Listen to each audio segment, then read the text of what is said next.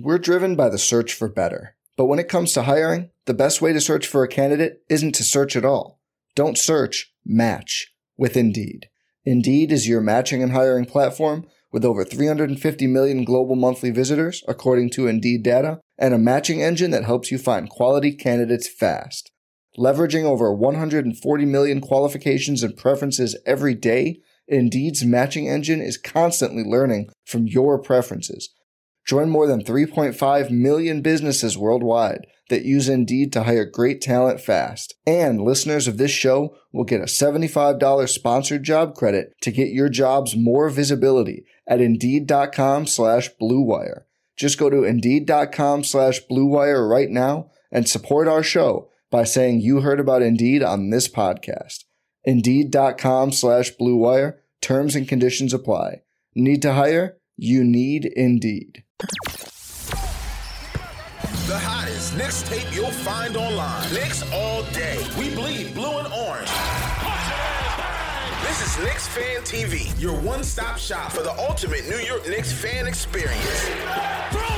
News, rumors, debates, post-game live streams featuring live callers. Let's go Knicks, baby! And now, your host, CP, the NY Fanatic.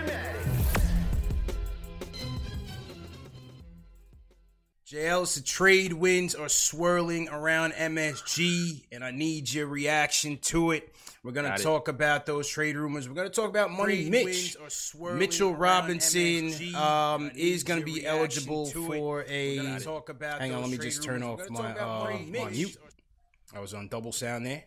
So we're gonna talk about the trade rumors. also, uh, Mitchell Robinson contract. You know, the Knicks will be eligible to extend Mitch. So we're going to talk to our guy, Jeff Bellone, aka the Knicks Film School originator, on that topic.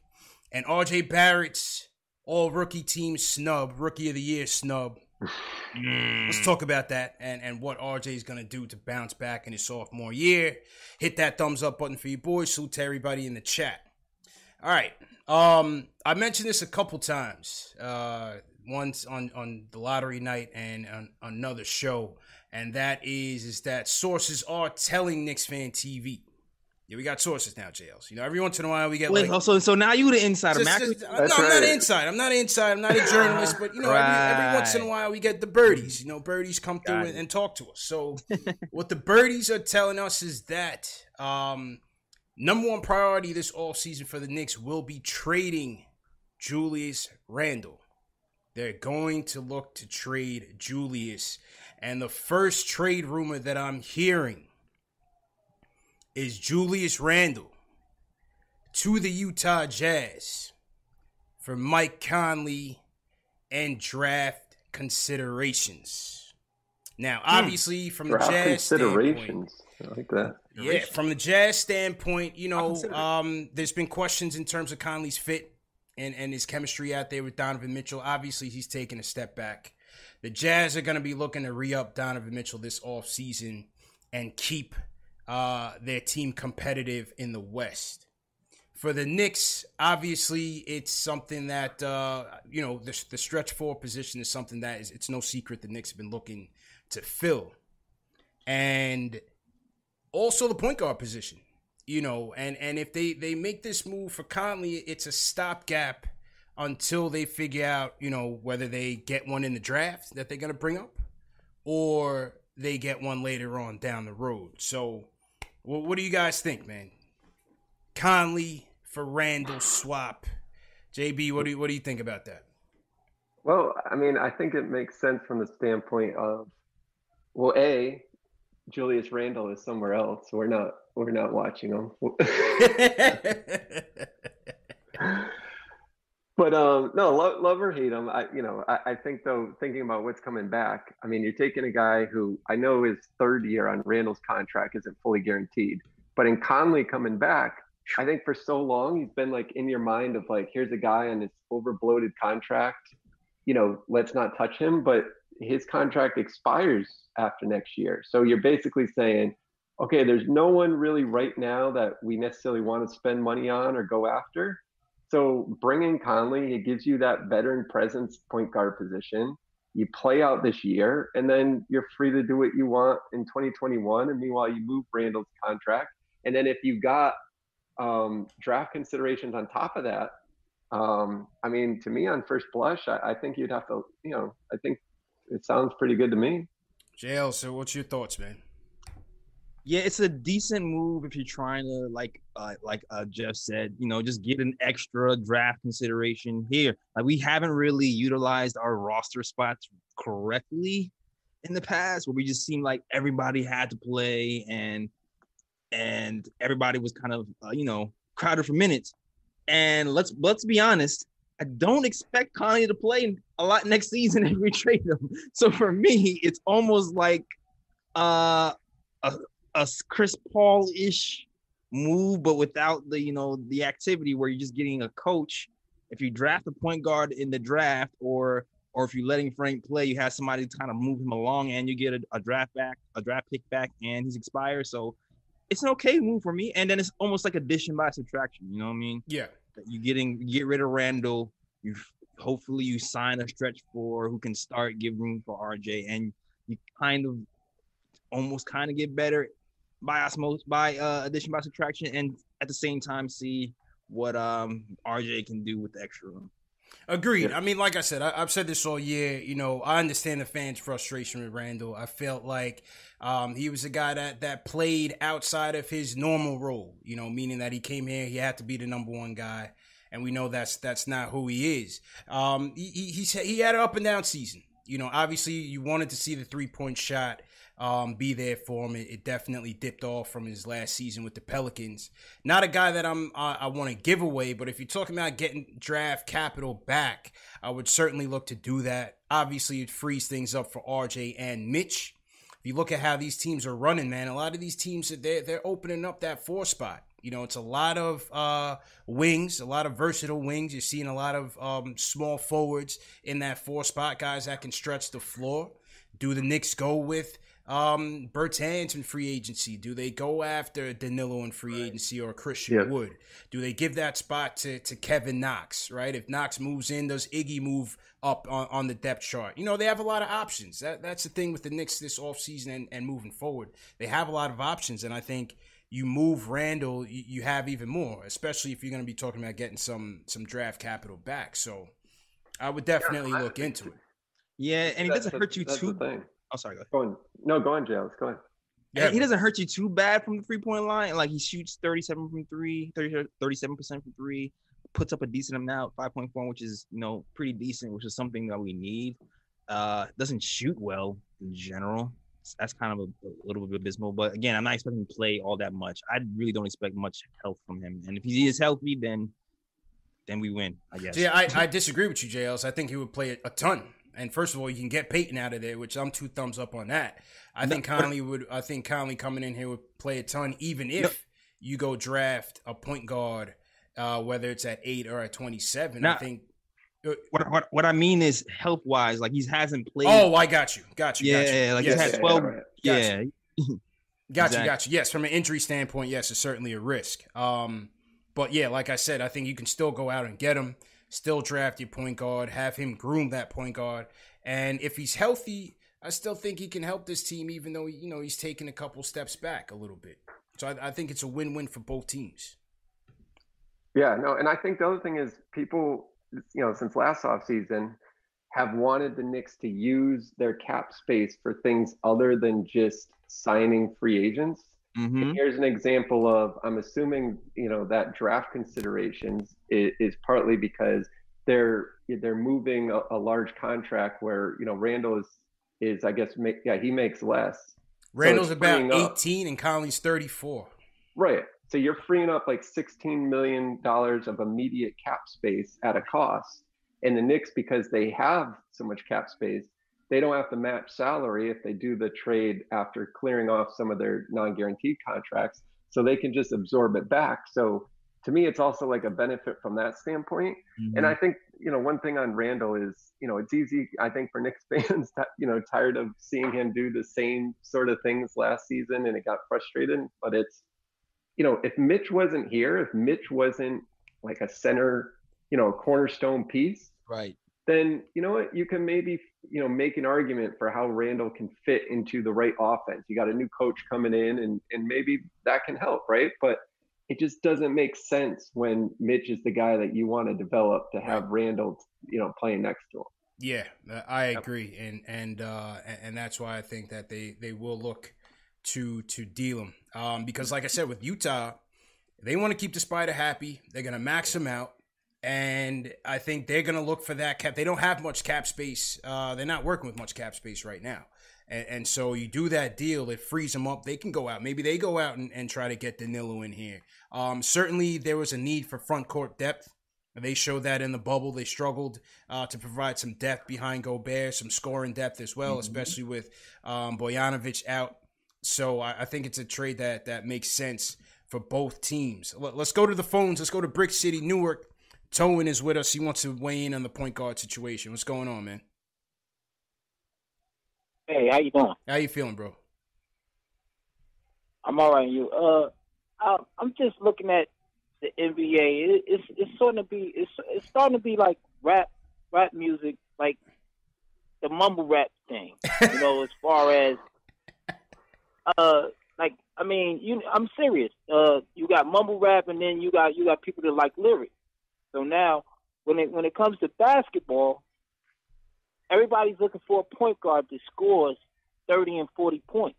It's not like back in the day when you got a point guard that distribute the ball. You know what I'm saying? The conventional point guard. And then um you got point guards in your own backyard. Like you got a Shamorie Ponds look looking for work. You got you got people like like uh Marcus uh Levert out of St. John's. He's a passer and and he can score.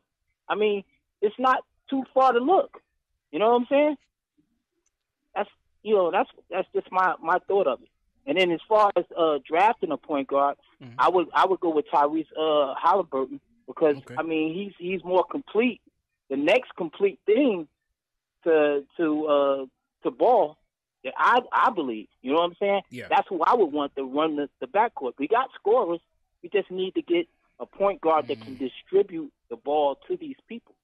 That's it. Pre- appreciate the call, man. That's um, all I got. Thanks. I mean, we, yeah, we definitely need some scores. I'm gonna disagree with you on that one. We definitely need somebody that can put the ball in the hole. But you know, I think his point is that there's plenty of ways to skin a cat.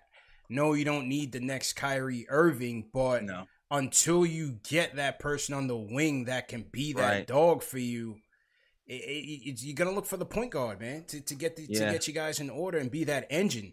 Um, exactly. JB, I had I haven't spoken to you since the lottery and everything. What what are your um, thoughts on the draft? Are you point guard or bust? Is there a prospect that you like so far? What, what are you thinking? Yeah, no, I mean, I always say with the draft, I don't watch these kids, so I, would be making things up to yeah. tell you I really like one guy to other. But you know, obviously falling to eight, it just to me opens everything up. I really think it makes it more likely they move that pick, whether it's to you know acquire a, a veteran guy or to move up, um, or I guess to move back, right, to get more picks. Um, so no, there's you know I, I, think people are convincing me that that what's it Poku they call him? Yeah, I know Macri, yeah, yeah, I know Macri and Spencer and all them. They yeah. they're trying to convince me on, on him, but um, you know, I think a guy like Tyrese Halliburton, he seems like the safe pick, but it seems like no one is really excited about him. Um, and you worry about the Knicks making a move like that. So, but like I said, I just I just don't know these prospects well enough to feel like, oh, you know, they got to go get this guy versus yeah. they got to go that guy. But back to that caller, I mean, to me, that has been something though. I feel like we have talked about for a little while with the Knicks, where it's always about they got to go out and get this point guard, and it's usually about a point guard who can score. And it's like, I don't know, a lot of a lot of really good teams. I know now we're seeing it with Harden and the Rockets, but you know, traditionally, to his point, you, you don't have your point guard being your leading scorer always yeah. on it's the wing, right? It, it's the wing. Exactly. So, yeah. you know, I, I see his point there too. Yeah, if, it's a pl- if you have a playmaking wing, right, then it, it it doesn't, you know, behoove you to get a point guard who can do all that for you. But since we don't really have a playmaking wing, I know RJ has potential to maybe do that, even though he hasn't really played that role.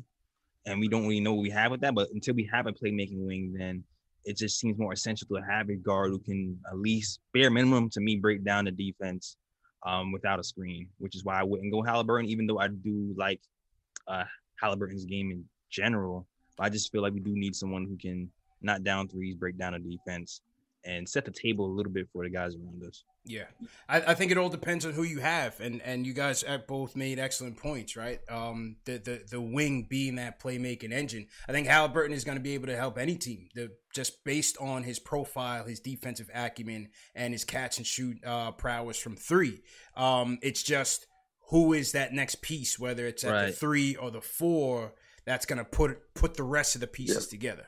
You know what I'm saying?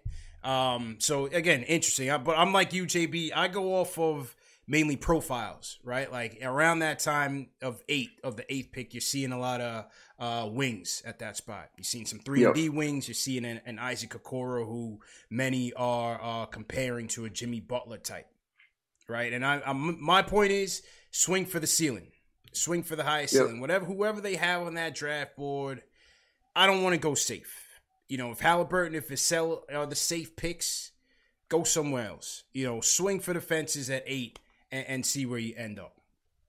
You know, see, yeah, no, I, I, think I think that's fine. And you know, every draft the data best versus fit. It's you know, you go back and look at these drafts.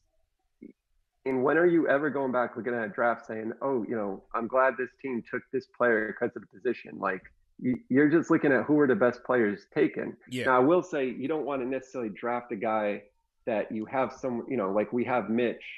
you know, if you're going to keep him on the team, and I guess will be the next topic we talk about long term, then obviously you might hurt the development of a player at the same position. So maybe he doesn't right. realize his potential the same as he would if he was somewhere else. Yeah. So in that regard, it makes sense to consider position, but otherwise, yeah, just just you really got to take the best guy. That that's what's going to matter in the end.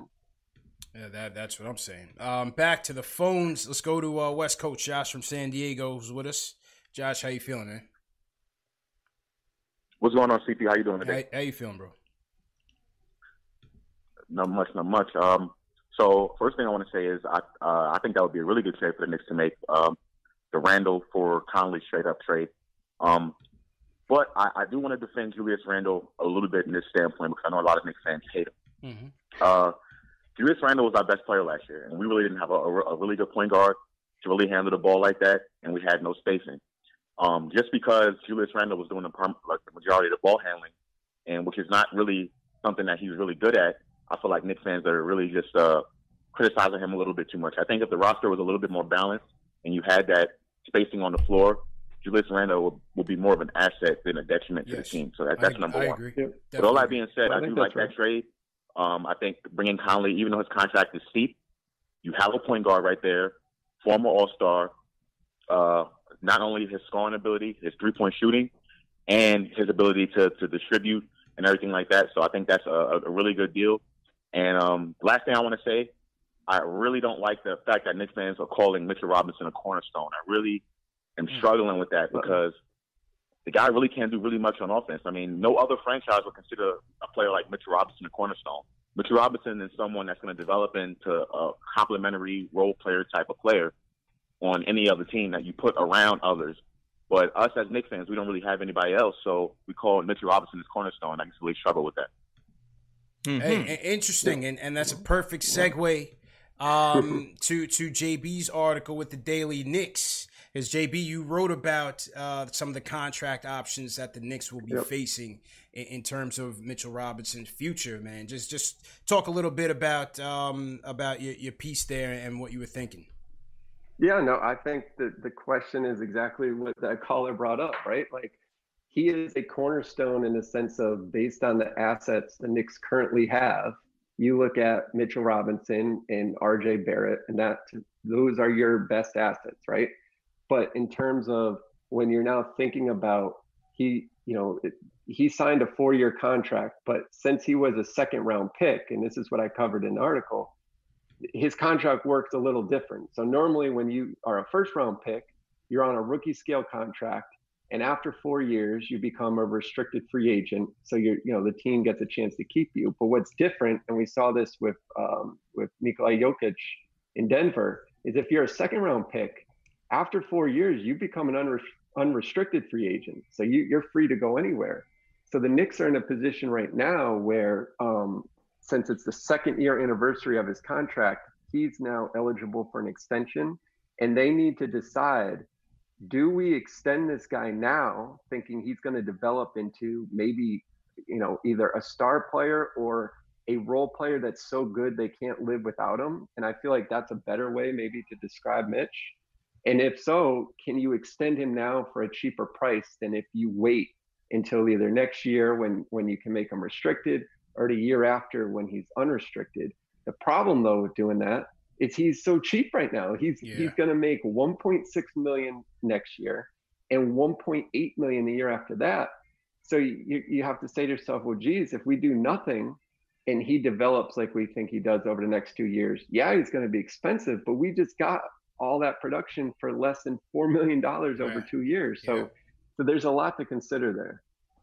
Yeah, go ahead, Jails. Uh, it's, it's like stock, man. It's just like it's like it's like stock, like buy high or low. I mean, if it, I think bare minimum he's going to be a rotational piece, even if like even if he develops a little bit more in the defensive end, which I ex- fully expect on the Tom Thibodeau. I feel like he'll be a rotational piece for years to come. So I would definitely try to extend Mitch personally, and, and just right now.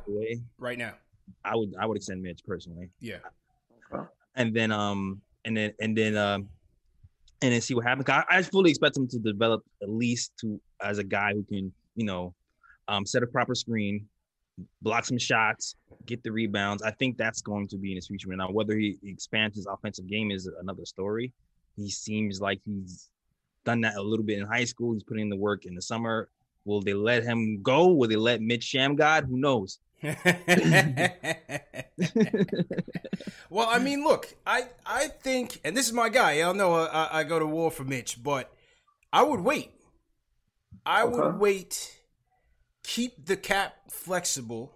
Continue to build with complementary pieces. You don't know if you're gonna have to go out and get a, a three and D wing or another stretch four or point guard keep the cap flexible for the next two years um, and see how his game progresses, right? Two things yep. you're gonna know. You, are gonna know that they're gonna be upgrading in talent over those next two years. So you, you would think that his game is automatically gonna elevate. But my question is, what will Thibs, Kenny Payne, Woodson, how will they get him to expand his game a little bit? Not turning him in, into AD, you know, baby steps here, but can he put the ball on the ground a little bit, right? Can he pass it a little bit? One thing about Thibs' offense is whether it was Noah or Karl-Anthony Towns, he had a a, a, a big that was better yep. than average at passing. You know, Noah increases his assist per game from 1.8 before Thibs up to five at one point, uh, 2013-14 season. Obviously, I don't know if Mitch can get to that point, but again, my question is from a development standpoint, um, how much will his game evolve over the next two years? Right. And I'm willing to take my risk to go into free agency and say, okay, at this point, who do we have on this roster? Where are we going? And now, does it make sense to use his bird rights and, and give him a bag if, if that's what he commands? Like, here's here's my thing though. If I feel like me personally, if I feel like he's going to be at least this, when I mm-hmm. say extend him, I'm not saying extend him for the if I'm extending him and giving him security, I'm coming to the table with at least like uh, you know, seven mil around that range, like yeah, a little, yeah, yeah. A, yeah. a little under market value, a little bump. Yeah, yeah, no, that's right. That's the key, right? Exactly. Send them. You got to get them on that discount. Yeah, exactly. I'm not going to give. The question though is what the discount, like how Rich, much of a discount? Rich Paul's not seven... going for no discount, man. Rich Paul and discount do not go hand in hand but it's just like that. I think that's the big debate, right? That that's happened on uh, all these Twitter threads that you know we all jump on. It's like, well, how much is he really worth right now? You yeah. know, and I, I think that's that's a tricky thing. And I think especially like you're alluding to with playmaking and yeah, maybe under Thibs he can develop these things, but to have a big man in a modern NBA who doesn't shoot the three, right. isn't really a playmaker by you know any sense of the word he just really does the things really a traditional big is done just really well, right? Like that that's kind of what he does. But even that, a traditional big had post moves, right? Like had right. some sort of offensive game away from the two feet around the rim. Yeah. So you are really like you have to be so elite at those skills to justify, you know, a, a large percentage of the cap. Um, you, you know, I, I think waiting, you know, it it allows you to see if he's going to develop anything outside of that. Uh, yeah. yeah. and and that's that's why I'm waiting. And and not only that, on the offensive side, um, how about his discipline defensively? Like he had improved from freshman year to this year in terms of just staying out on the court, but he was still, I think, per 36, he was still averaging about five fouls a game. So you know, can he stay on the court? You know, is he going to be a liability yep. when they throw more switches at him and he's guarding threes and fours and twos out there on the switch? Can he stay out there on the court and, and not be a, a, uh, a liability from that standpoint? Well, plus, I'm going to throw a hand grenade into this, mm-hmm. but two years, and I know we can't say this guy's name anymore, but let's just pretend, let's forget the trade for a second. Kristaps Porzingis, after two years, if you talk to Knicks fans then, when we talk about cornerstone player, right? Like to me that's the other thing with mitch is it's like if you are a you know a hoops junkie or a fan of the team you know like what mitch can offer but i think that there is a feeling that you know the Knicks or the Knicks community feels his value is a little higher than maybe the broader NBA community does right now. Mm-hmm. And I just can't decide would that allow the Knicks to sign him to a a friendly deal or not because right now you're not competing against anyone. Right. So there's no way for him to see there's not anything else out there higher. So you might end up paying him more like that that's what i'm not sure about. So it, it's a tricky situation yeah. but i just think you know it's not a home run and and you gotta you gotta wonder like do you do you make a gamble at a time you don't have to when it's not a home run Agree with you wholeheartedly, man. Salute to everybody in the chat. Hit that thumbs up button for you boys. Creeping up on 600 on YouTube. Salute to everybody once again. Um, please share these videos. Salute to everybody watching on Facebook. If you guys are new in the chat, leave us a hashtag new so we can shout you guys out. So far, we've covered uh, a potential Randle deal, Randle for Conley. Leave a comment in the chat. Let us know what you think about that. And Mitchell Robinson. You know, what is Mitch's worth? Uh, down the road to this team? And and when do you see them? When do you feel like they should uh, try to re him up on the deal? Because I know Klutch, uh, Rich Paul and Klutch are not going to go quietly into the night on that contract. Well, you can you can uh, guarantee that one. Uh, who else we got in the chat here? Salute to all the mods. We got Ty Champ. Team hashtag new welcome Ty Champ. Anthony David in the chat says keep Bobby Portis. We got a vote for Bobby Portis. Oh wow. In the, in the chat. All right. Keep Bob. Bobby's been working. Bob Bobby's working this yeah. off season. We got Kamario Jarvis checking in from uh, Bermuda, I think. So salute uh, Kamario. All right, let's get to the phones. Haven't heard from my guy in a while. Ron Cleveland in the building, ladies and gentlemen. Ron, what's going on, man? Man, man, man, man, man. What's going on, CP Ellis? Ron, how you feeling, bro? Talk to me, man. How you been? Man, hey, I've been I've been doing good, man. I've been doing good, man. Hey, I, am I'm listening to you guys, man, and uh, um, I got I got to start with with Mitchell Robinson. I mean, it is it's a no brainer to me. The guy is is a cornerstone play, piece for the Knicks. You go ahead and, and you sign him now because it's going to be cheaper to keep him at this rate. And and you think about it, you can get that guy, you can lock him up for about five years and that 40. And and even at five years, 40 million, eight, you're talking 8 million a season. Even if he don't progress any further than what he does now, that's, that's still saying. a good deal for the Knicks. Yeah. We won't believe with that. You mm-hmm. know what I mm-hmm. mean? And, and the thing is, when you look at the reason why you would would go ahead and lock him up now, and why I consider him a cornerstone, we look at some of the games that this guy has where he just seriously just takes over the game and don't even have a go-to offensive repertoire other than, than putting back and putbacks and dunk, You know, putting stuff back around the rim, rebounding, shot blocking. Mitchell Robinson is a problem, and the ability that he has at, at his size, even to stay in front of guys that's smaller than him. The guy defense is exceptional. So that's what makes him a cornerstone piece. You go ahead and, and sign him and you keep him. You think about it, when the last time that we had a, a defensive player with the mindset like him?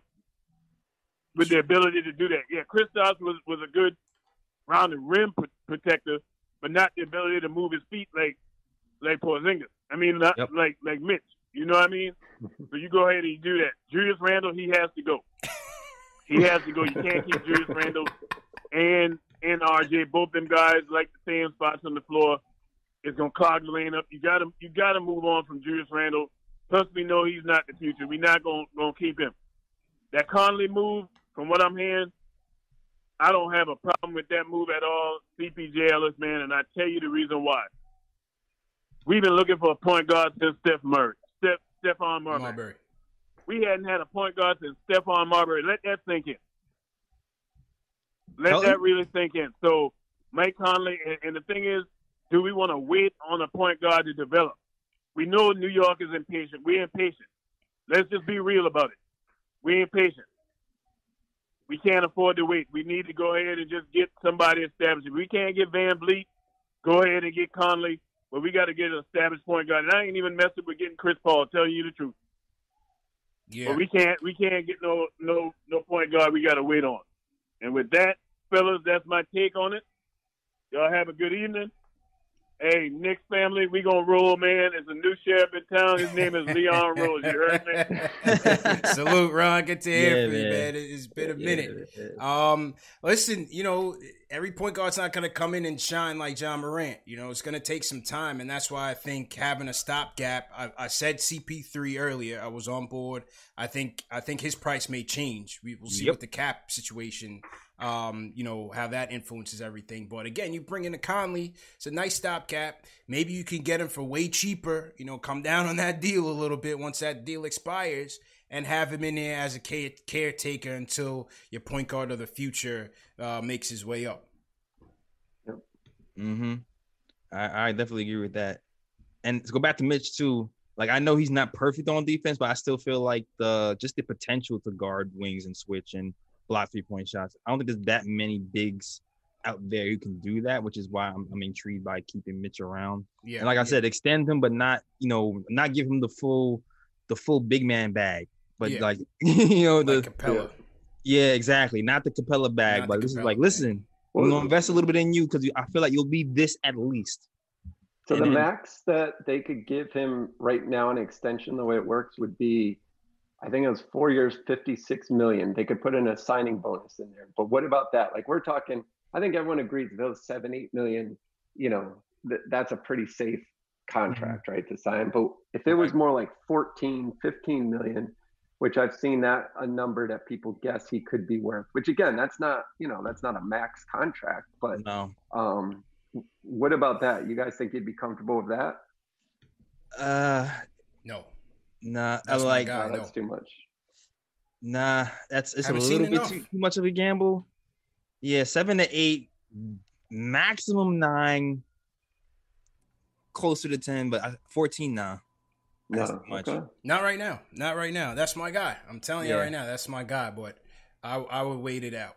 I would wait it out. And and again, if they feel like he's worth it, I'll go over the cap to sign him, pay the tax, whatever it is. If if they're at a place where keeping him makes sense.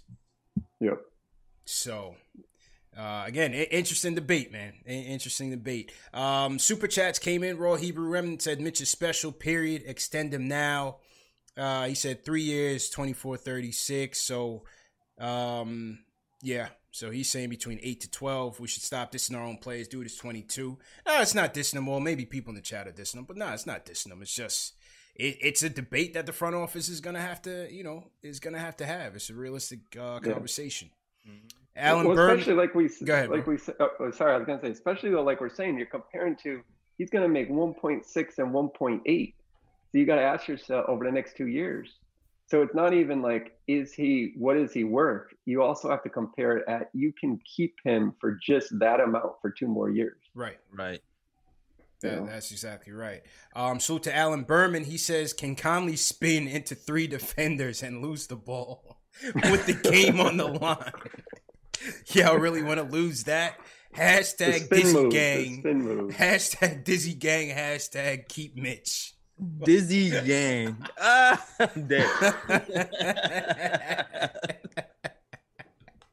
Listen, man, Julius, he, he, he just had the heart of a champion. That's all, man.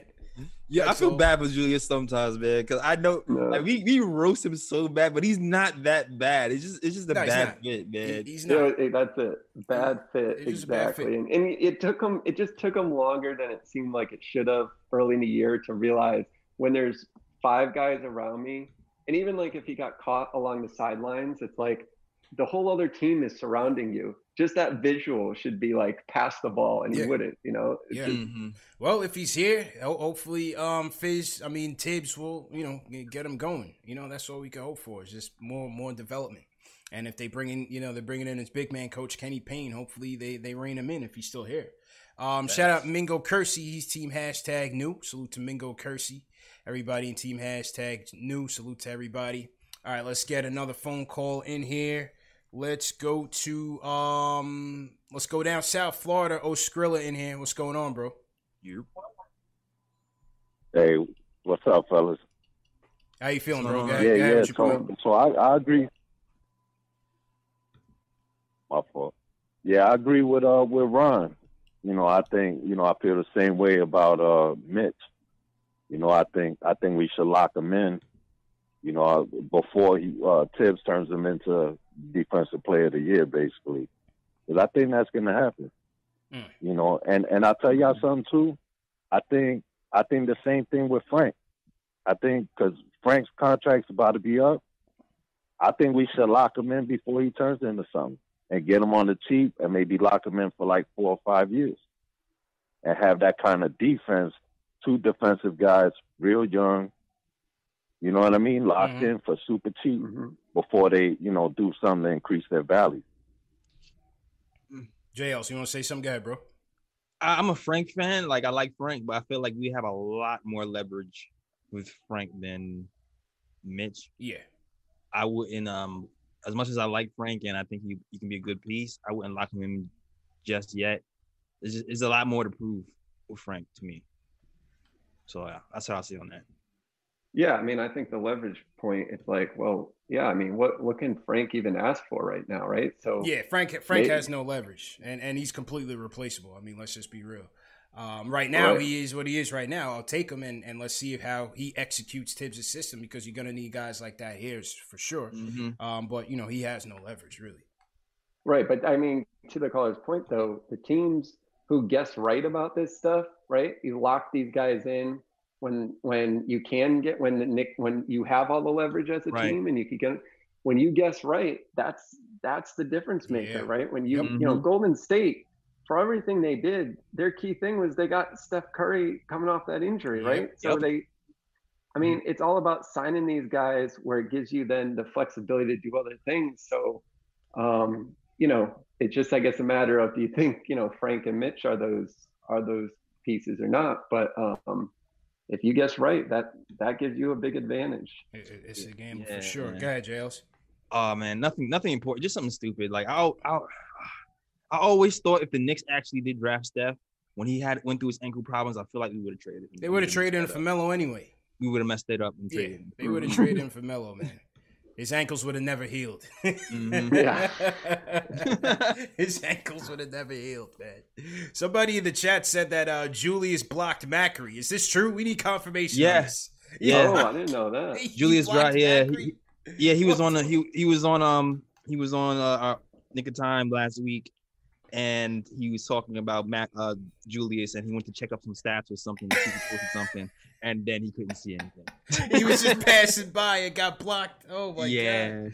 Oh, my guy Alex Strataro said he got blocked. He didn't even know what he did. Hey man, I got I got yeah. blocked by Joe Budden. oh, there you go. Yeah, right. that's because people refuse to take Joe Budden's. Yo, we had like a year long debate a Knicks debate, and somebody threw Joe Budden in there, and he repeatedly asked, like, "Yo, can you please take yeah. me off this thread?" Nobody did it. Oh, Nobody yeah, took them off, and I just got blocked by yeah. association. JL, and then and then we've all been blocked by Howard Beck. So there you go. I never, I haven't been blocked. I haven't been blocked by Beck, oh, Isola, right. no players. I don't know. I've been, I've been keeping a, a clean streak so far. I guess I, so. Isola Dang. did hit me in the on the DMs one time though. A couple Yeah. times. Oh, okay. Yeah. you're part of that club. Yeah, yeah. So I am part of the Isola DM club. That, that weird thing he's got going on. Well, I'm not part of the DM club, but he did hit me in the comments real spicy like a year ago. So And he was like, "You can do a podcast, huh?" And I was like, "Oh, we should come on." Yeah. Yeah, there you go. Oh man, I forgot. Oh, this was um summer of uh the draft. Speaking of Frank, summer of the draft. This is the first show of Knicks Fan TV, so I'm taking a break from recording my, my vlog, and I'm at a bar. I'm at a happy hour on a rooftop, and so people are talking to me because they see me recording and they see me with the Knicks gear on. So I'm talking to some random dude, and he mentioned Isola. I'm like, yeah, Isola's a hack. He's trash. Blah blah blah blah blah. And dude was like, oh, he's actually my best friend. We went to high school together. In, in Oh man, that's like one of those commercials. Need to get away. yeah. I was like, oh well, yeah, you know, yeah, he's trash. All right, Wesley from Brooklyn, what's going on, man? Hey, How's it going, uh, I just want to talk about the the draft. Okay, um, what do you what are you thinking? Being that we got such a, I said, being that we got such a uh, a late pick, I was thinking that they should draft the point guard Grant Riller. With And um, since we got two, I thought they should they should, two two first round. I think they should get uh, Vernon Carey from the from Duke. okay, I mean, and, and, And uh, um, oh, I, I cut him off. Um, go, go ahead with your last point, take bro. the, the center, Who? Who? uh, Udoka. Oh, you- Abusa. You, Abusi as a from bouquet, Kansas. as a bouquet, yeah, from Kansas. All right, pre- appreciate the call, man. I mean, from from what I read, I'm I'm not a draft expert by any stretch, but it seems like a guy like a Grant Riller, you can get way later in the draft. Maybe he's there at 27, maybe at 38. You know, if they can get him. I'm hearing good things about him. You know, people have some good things to say, but not at eight. You know, you- you're not going to go with him at eight. But um, yeah, but but I'm hearing good things about Grant Riller. But he, he should be there for 27 or, or 38. Um, another OG back with us, JL. This is this is a reunion show. Max from the Bronx in the building. What's going on, bro? Max. Yo, CP J Ellis was good. What's, What's good, going bro? on, bro? No, CP J Ellis was good. Good. I can't hear y'all if y'all talking. Oh, damn. Yeah, we good. You- We good. Go ahead, Yeah. with, go ahead with your point, bro. We good. Yeah, we good, bro. Go ahead with your point. You hear me? Yeah, loud and All clear. right, so- Go ahead, go ahead. All right. All right. So cool. So yeah, we gotta trade Julius Randle because we all know, you know, we can't have that because people actually think RJ had like a bad season, and he had like the worst spacing ever in history of freaking basketball. It's like Yep. it was worse than '90s Knicks basketball watching Yeah. them play last year. You know what I'm saying? We can't have Julius on the floor. You need to develop your guys. So I asked you guys this question. You guys were debating whether you should pay Frank. Now, there's a guy named in the playoffs called what? What's his name? Lu Dort, right? Now, Yeah. is Lu Dort better than Frank? Hey, I don't know. Is it really a debate? Can Frank do exactly what Lu Dort was doing in this playoffs? Of course he can. You pay that man. You pay him four years, twenty million, twenty-five million. Get him on the cheap. Have him be coach under Thibs, and then watch him grow. We had like the worst development staff in the last couple years. You can't just sit there with no good players, with some rookies and some young players. You know that. You didn't know how to develop nobody. You you you pay Knicks. You don't trade these players. You you grow players. That's what Denver does. That's what smart organizations do. Now, one more thing in terms of the draft. In the draft, we I think we should wait to like the second pick of the first round to maybe think of a point guard. Right now, we need as much spacing and versatile players as possible. So if you need an Aaron, I think his name is Nesmith, who shot like fifty percent from three, or um, the guy that um, Vassell, you need those kind of players and open the floor up for RJ and Mitch, and you'll see RJ can have his twenty points this year, this upcoming year if you let him, if you develop the team the right way. And I'm still not down on Knox like that. I think Knox is just he needs some fire under his belly, but Knox can hit a wide open three. Knox can play if he grows some muscles, he can play a small like a small ball four. You know what I'm saying? So I think this team is not as bad as people make it seem. I just think we need the development develop these players the right way. You know what I'm saying? Yeah. Yeah. Yep. Yep. Yeah, I, I hear you, man. And and um, again, at eight, they got options. Obviously, yeah. I don't think the trade up is going to be there for them to get LaMelo, but I think Hayes could be there for them. Halliburton mm-hmm. could be there for them. Where do they rank Lewis? Where do they rank Cole Anthony on their point guard depth chart? How do they feel right. about Okoro if he drops, or or Toppin, or Vassell if he drops? Um, the Celtics with three first round picks, twelve players on the contract, they yep. could be a trade down partner, mm-hmm. starting at fourteen. You know, I, I think that there's um there's some some prospects there uh, for the trade down as well. So it all depends. It all depends on on how the Knicks draft board looks and um, and how they want to utilize it. But again, I wouldn't reach up for the point guard if they don't feel like you know he's there for them at eight. Yeah, I, I wouldn't reach up. There, there's a lot of point guard prospects in this draft. They feel like they mm-hmm. can get a guy that they want to develop in their system at 27. Go for it. Yeah, go for yeah, it. Yeah, no, I think it's especially when guys can drop. Like, yeah, you know, someone like Killian Hayes, he's all over the place on the board, right? Right. So you could have a guy that for you might have third on the whole board that is somehow available at eight. So that, the, to me, it's the guys like that that have a lot of variability that um, could be interesting at eight because, like I said, you could have him really high up your board, and for whatever reason, he fell to you. Man, I, if Killian is there at That's eight, your I'm guy, taking right, him. Tails? That's my guy. If Killian is there at eight, I'm taking him. I just I don't Yep. expect him to get past Detroit because I know they need a point guard too, and I know they got Derrick Rose and all, but you know he's a little older, and I feel like they want to go with a youth movement and might use him as a trade chip eventually. But yeah, I'm going Killian if he's available, and, and I'm Yeah. not turning back. Yeah.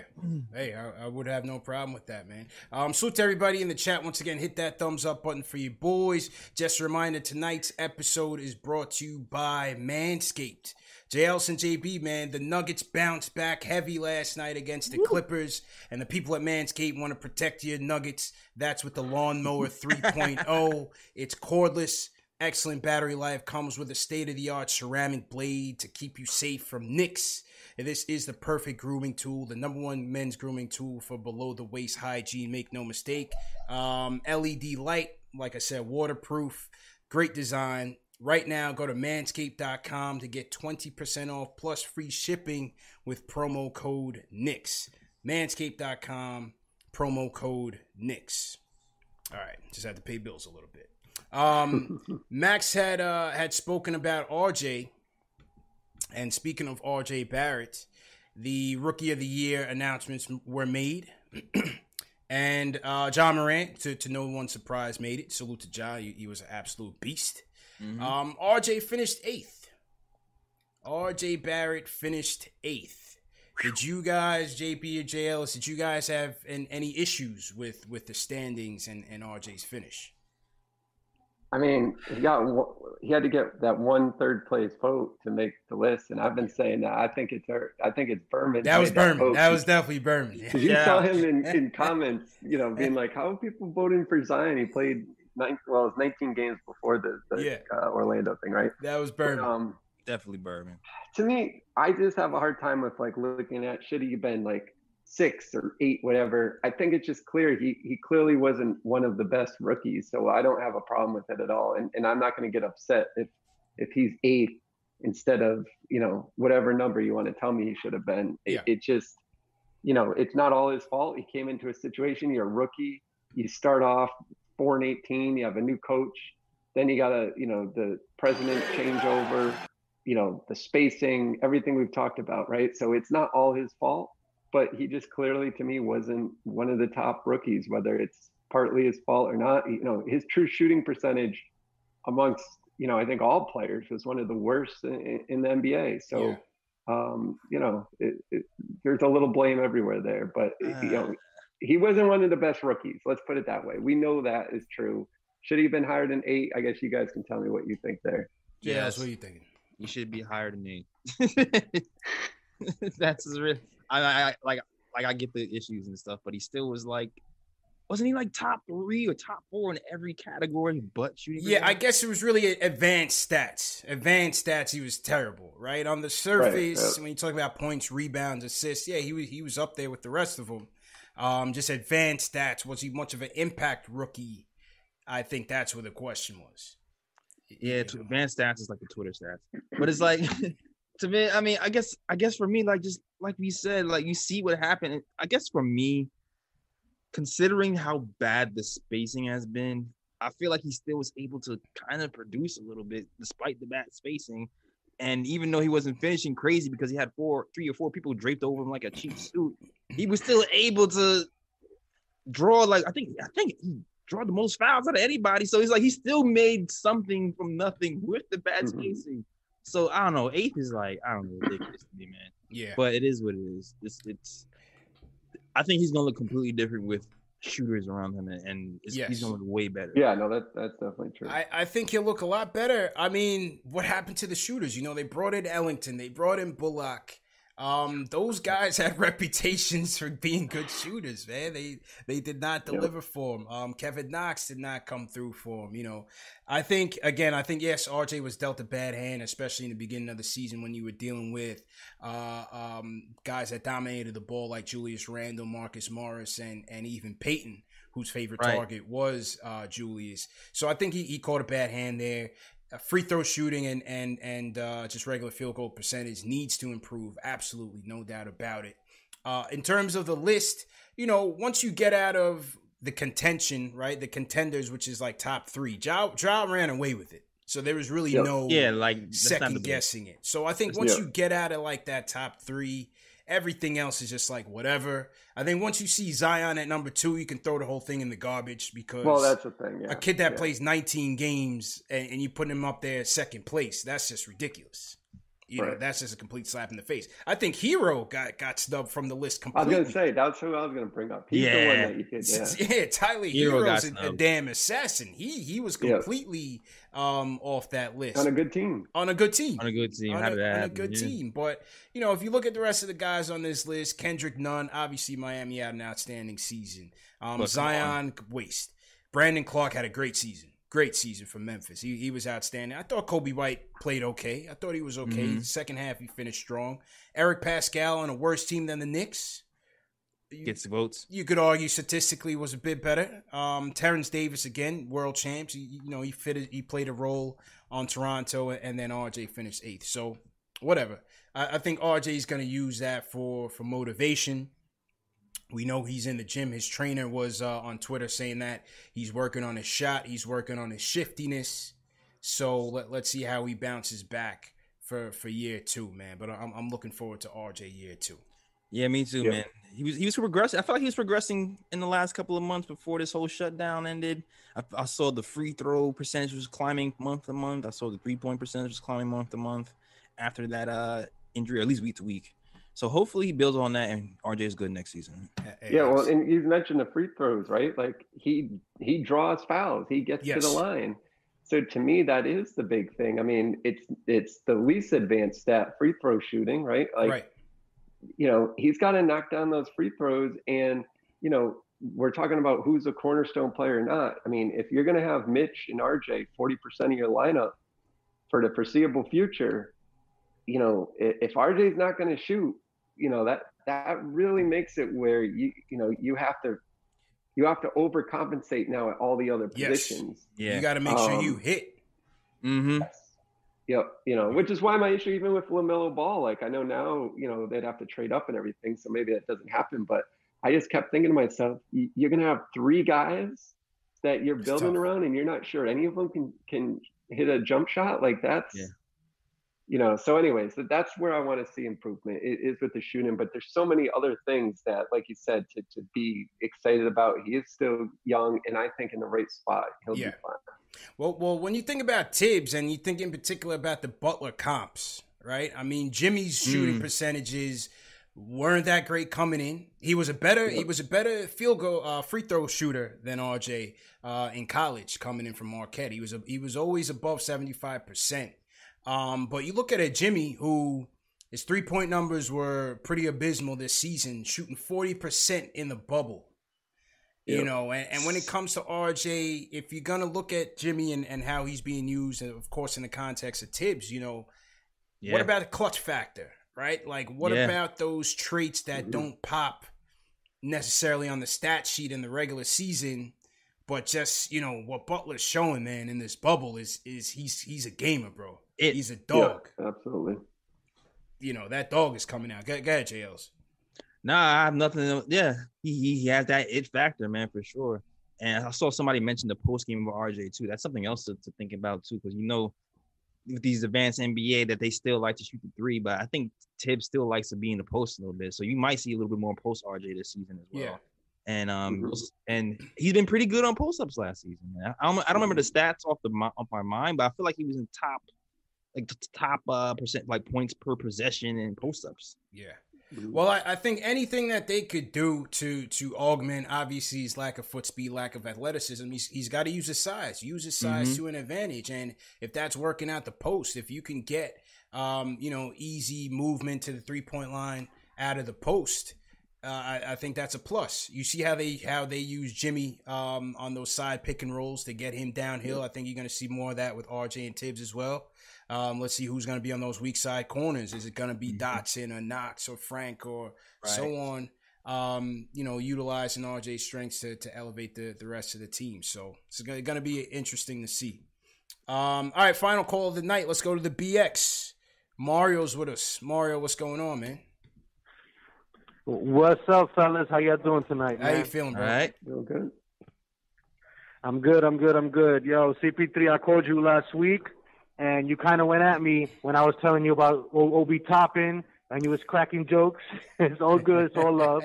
But I did mention that um, Golden State was interested in Frank, and you guys were like that I was crazy that maybe they might want Frank and Julius Randle for that second pick.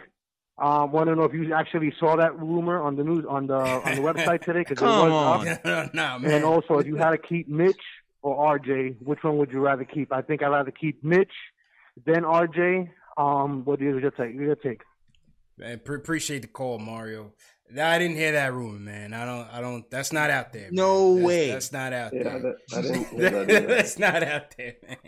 I, I think the Knicks would walk Frank and Julius to Golden State from Manhattan on foot Yep. To go bring that number two pick back. So, Hell yeah. Nah, I, I don't think that's happening. But No way that's happening. yeah, That's- he, he likes Ob at eight. We'll see. I think Ob could slip, and and I think he could be a possibility for the Knicks. So we'll see what happens. that's a two K trade if I ever heard. Yeah, I agree, man. Um, fellas, real quick, your reactions. Our neighbors across the bridge signed Steve Nash as the head coach of the New Jersey Nets. What did you guys think about it? JL, it's Joe Burrow, so you go first. I mean, listen. I am not. If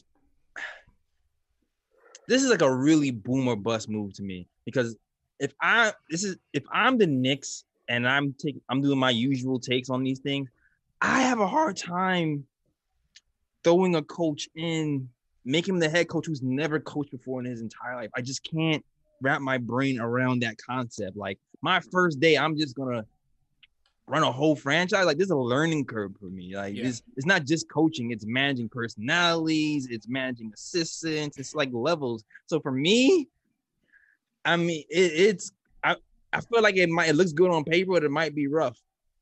Yeah. That's what I've but um I mean maybe he'll have Kyrie's ear, bare minimum, but but you know, X's and O's and defense and managing personalities, I don't think it's I don't think long term. At least Mm. I don't know. I don't I don't know. That might blow up if it doesn't turn around quick.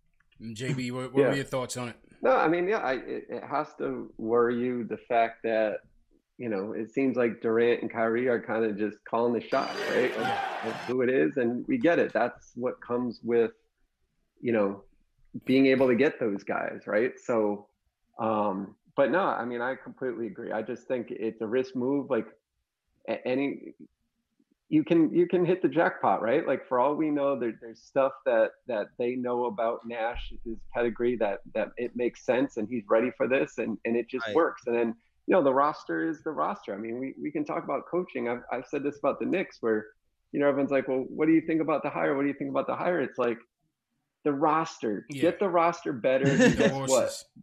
the coach is going to look good. Now, again, when you're, it, it can make a difference, I think, on the in the margin. So if you're the Nets and you're thinking I'm going to compete for a championship, I don't know. Like, does this does this make it where maybe you max out a little a little less than that if if you know you're throwing someone into the fire who's not ready for it yet? Um, Exactly. you know, So there's no way though anyone could walk away. I think feeling like this is a great move. Right. Um, there's a lot of risk there.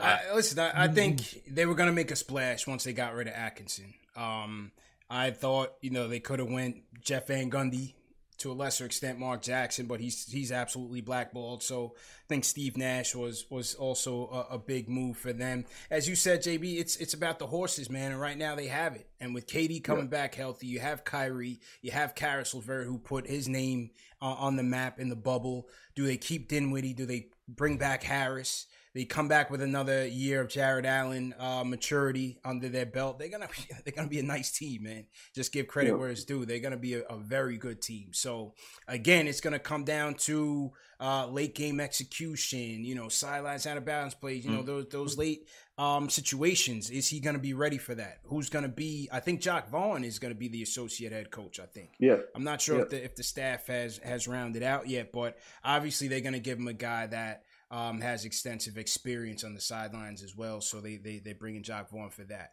Um, I will, you know, Stephen A. had come up with with the topic, um, or not come up with the topic, but he came out saying that you know this was a, a white privilege situation that Steve Nash jumped over all these guys and and uh, and got the job. I disagree in that. Yes, there is a, an issue in terms of diversity in sports. Period. Um, in basketball, you only have five head black head coaches. You know, football, it's even it's even worse. You know, where it's whether it's coaching or the executive levels. But I think there's a there's a blurred line between what should be considered privilege and what is just relationships. Yeah, because mm-hmm. this to me does not happen without KD and Kyrie signing off. You know, the Atkinson ouster was definitely them. Them mm-hmm. bringing in Steve Nash was definitely them. This is who they wanted, you know. And Ty Lue, same thing. Ty Lue walked right into a championship in Cleveland. That was LeBron. Yeah. LeBron wanted, and David Griffin wanted, but Le, that's who LeBron wanted. So yeah. I disagree with Stephen A. in terms of, oh, this was a privileged situation because if this is who the players want, this is who they they they know who they've worked with. I can't knock him for making that decision. Yeah, absolutely. And he's not the like, and Derek Fisher too. Derek Fisher just came straight from a game. Right.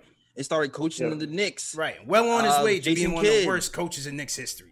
yeah, Jason Kidd did the same with Brook. Like it's it's happened before with black coaches. I, like you said, there is a diversity problem, but I mean it's it's more like who you know. With that situation specifically, is more who you yeah. know and the the, the All Star cachet, man. The All Star cachet has a lot to do with that as well. Steve Nash is one of the best point guards to ever play the game. So that, that's yep. it. No, J- JB, where, where are you at on that? Mm-hmm. Yeah, no, I mean, to me, I think that I come from it in the two sides of if it was in terms of how it was covered, right? So if it was the Knicks, I feel like that point would be picked at even more. Um, although I have seen since I originally kind of brought that up that you know more people have been talking about that with the Nets. Um, you know, I, I, I defer to you guys, I guess, more more on this because it, it, it's something that I think is obviously more personal to you to touch. But I think the lack of interviews is something that maybe you look at where you say, okay, mm. yeah, they handpicked him, but that doesn't mean you can't have guys come in for interviews, give them a chance. Even when a guy's name gets in the news that he's going for an interview, it helps elevate his status, yeah. right? So maybe mm. you can you can help guys out that way so to me, I think that's that's another area that you say, well, why not at least run through some interviews first, yeah. right? Um, but I, you know, I, I, I see what you're saying. It, it's different where this this was the star player signing off on it. If it was just the front office and it's like you know a white general manager making this decision without any input from anyone around them, I think you look at it a little bit different. Yeah, yeah like like a Rooney Rule, right? They have the Rooney Rule in the NFL. Um, is it good? Is it great? Probably not because they're still going with relationships. It did get a Mike Tomlin his job with the Steelers. You know, Steelers only yep. had three coaches in their history, in the history of the franchise, right? They had Chuck Noll, they had Bill Cowher, and I believe it was it was um it, it was Tomlin. Um, very yeah, few coaches. Yeah. Don't hold me to that, but my point is they had very few coaches. But Tomlin got in as a result of the Rooney Rule got them a Super Bowl championship, and, and the rest was history. I think I, I like your point though, JB. It's like even if you don't intend on hiring that candidate, like the yeah. Knicks with a Jamahl Mosley, right? His mm-hmm. name has now yeah. begun to to uh, you know percolate throughout the league. You have Udoka, whose name is starting mm-hmm. to kind of resonate throughout the league. So maybe just getting those interviews with those high profile clubs and just getting your name out there will kind of help you down the road. Yep. Yep. Absolutely. Yeah it's an interesting, interesting debate, man. Definitely interesting, uh, especially where we at in sports and society at large, man. Yeah. But but good conversation, fellas. Um, great show, JB. Definitely appreciate the return of Knicks Film School. yeah, That's right. to Knicks Fan TV and, and the Nick of Time show. Mm-hmm. Um, JB, I'm gonna throw it over to you to to sign out, man.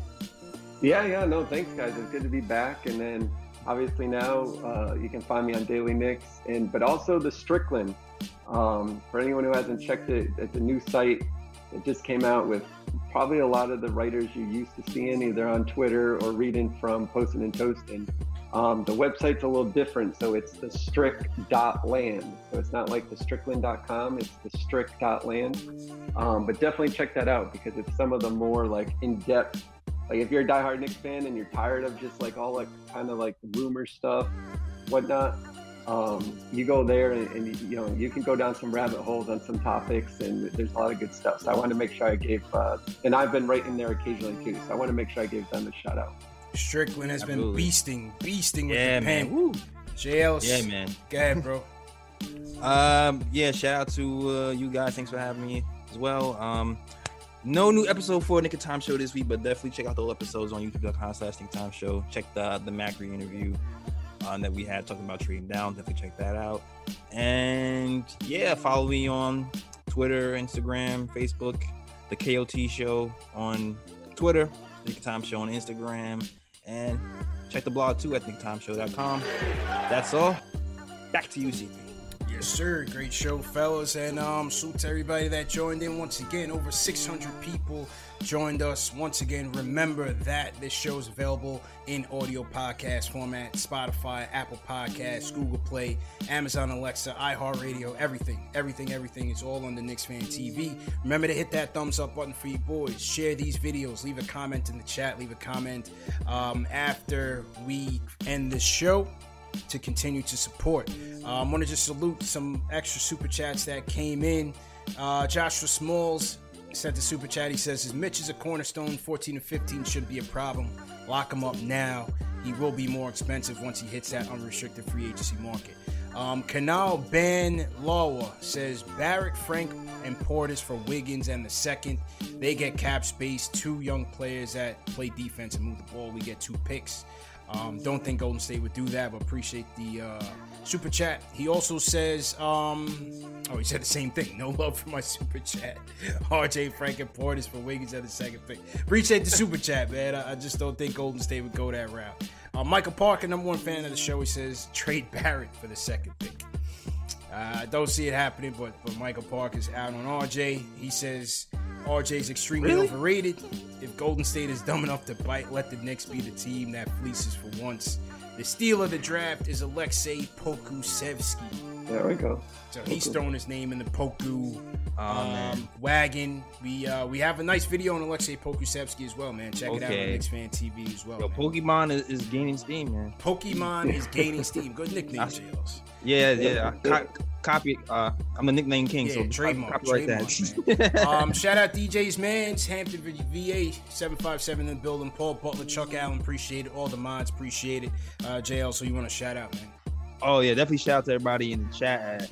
Uh, DJs, man. Shout out to you, Gregory Lee. My guy Fritz holding down as usual. Um, I saw my guy Wayne, Wayne Petnot, childhood friend. Shout out to you, Wayne.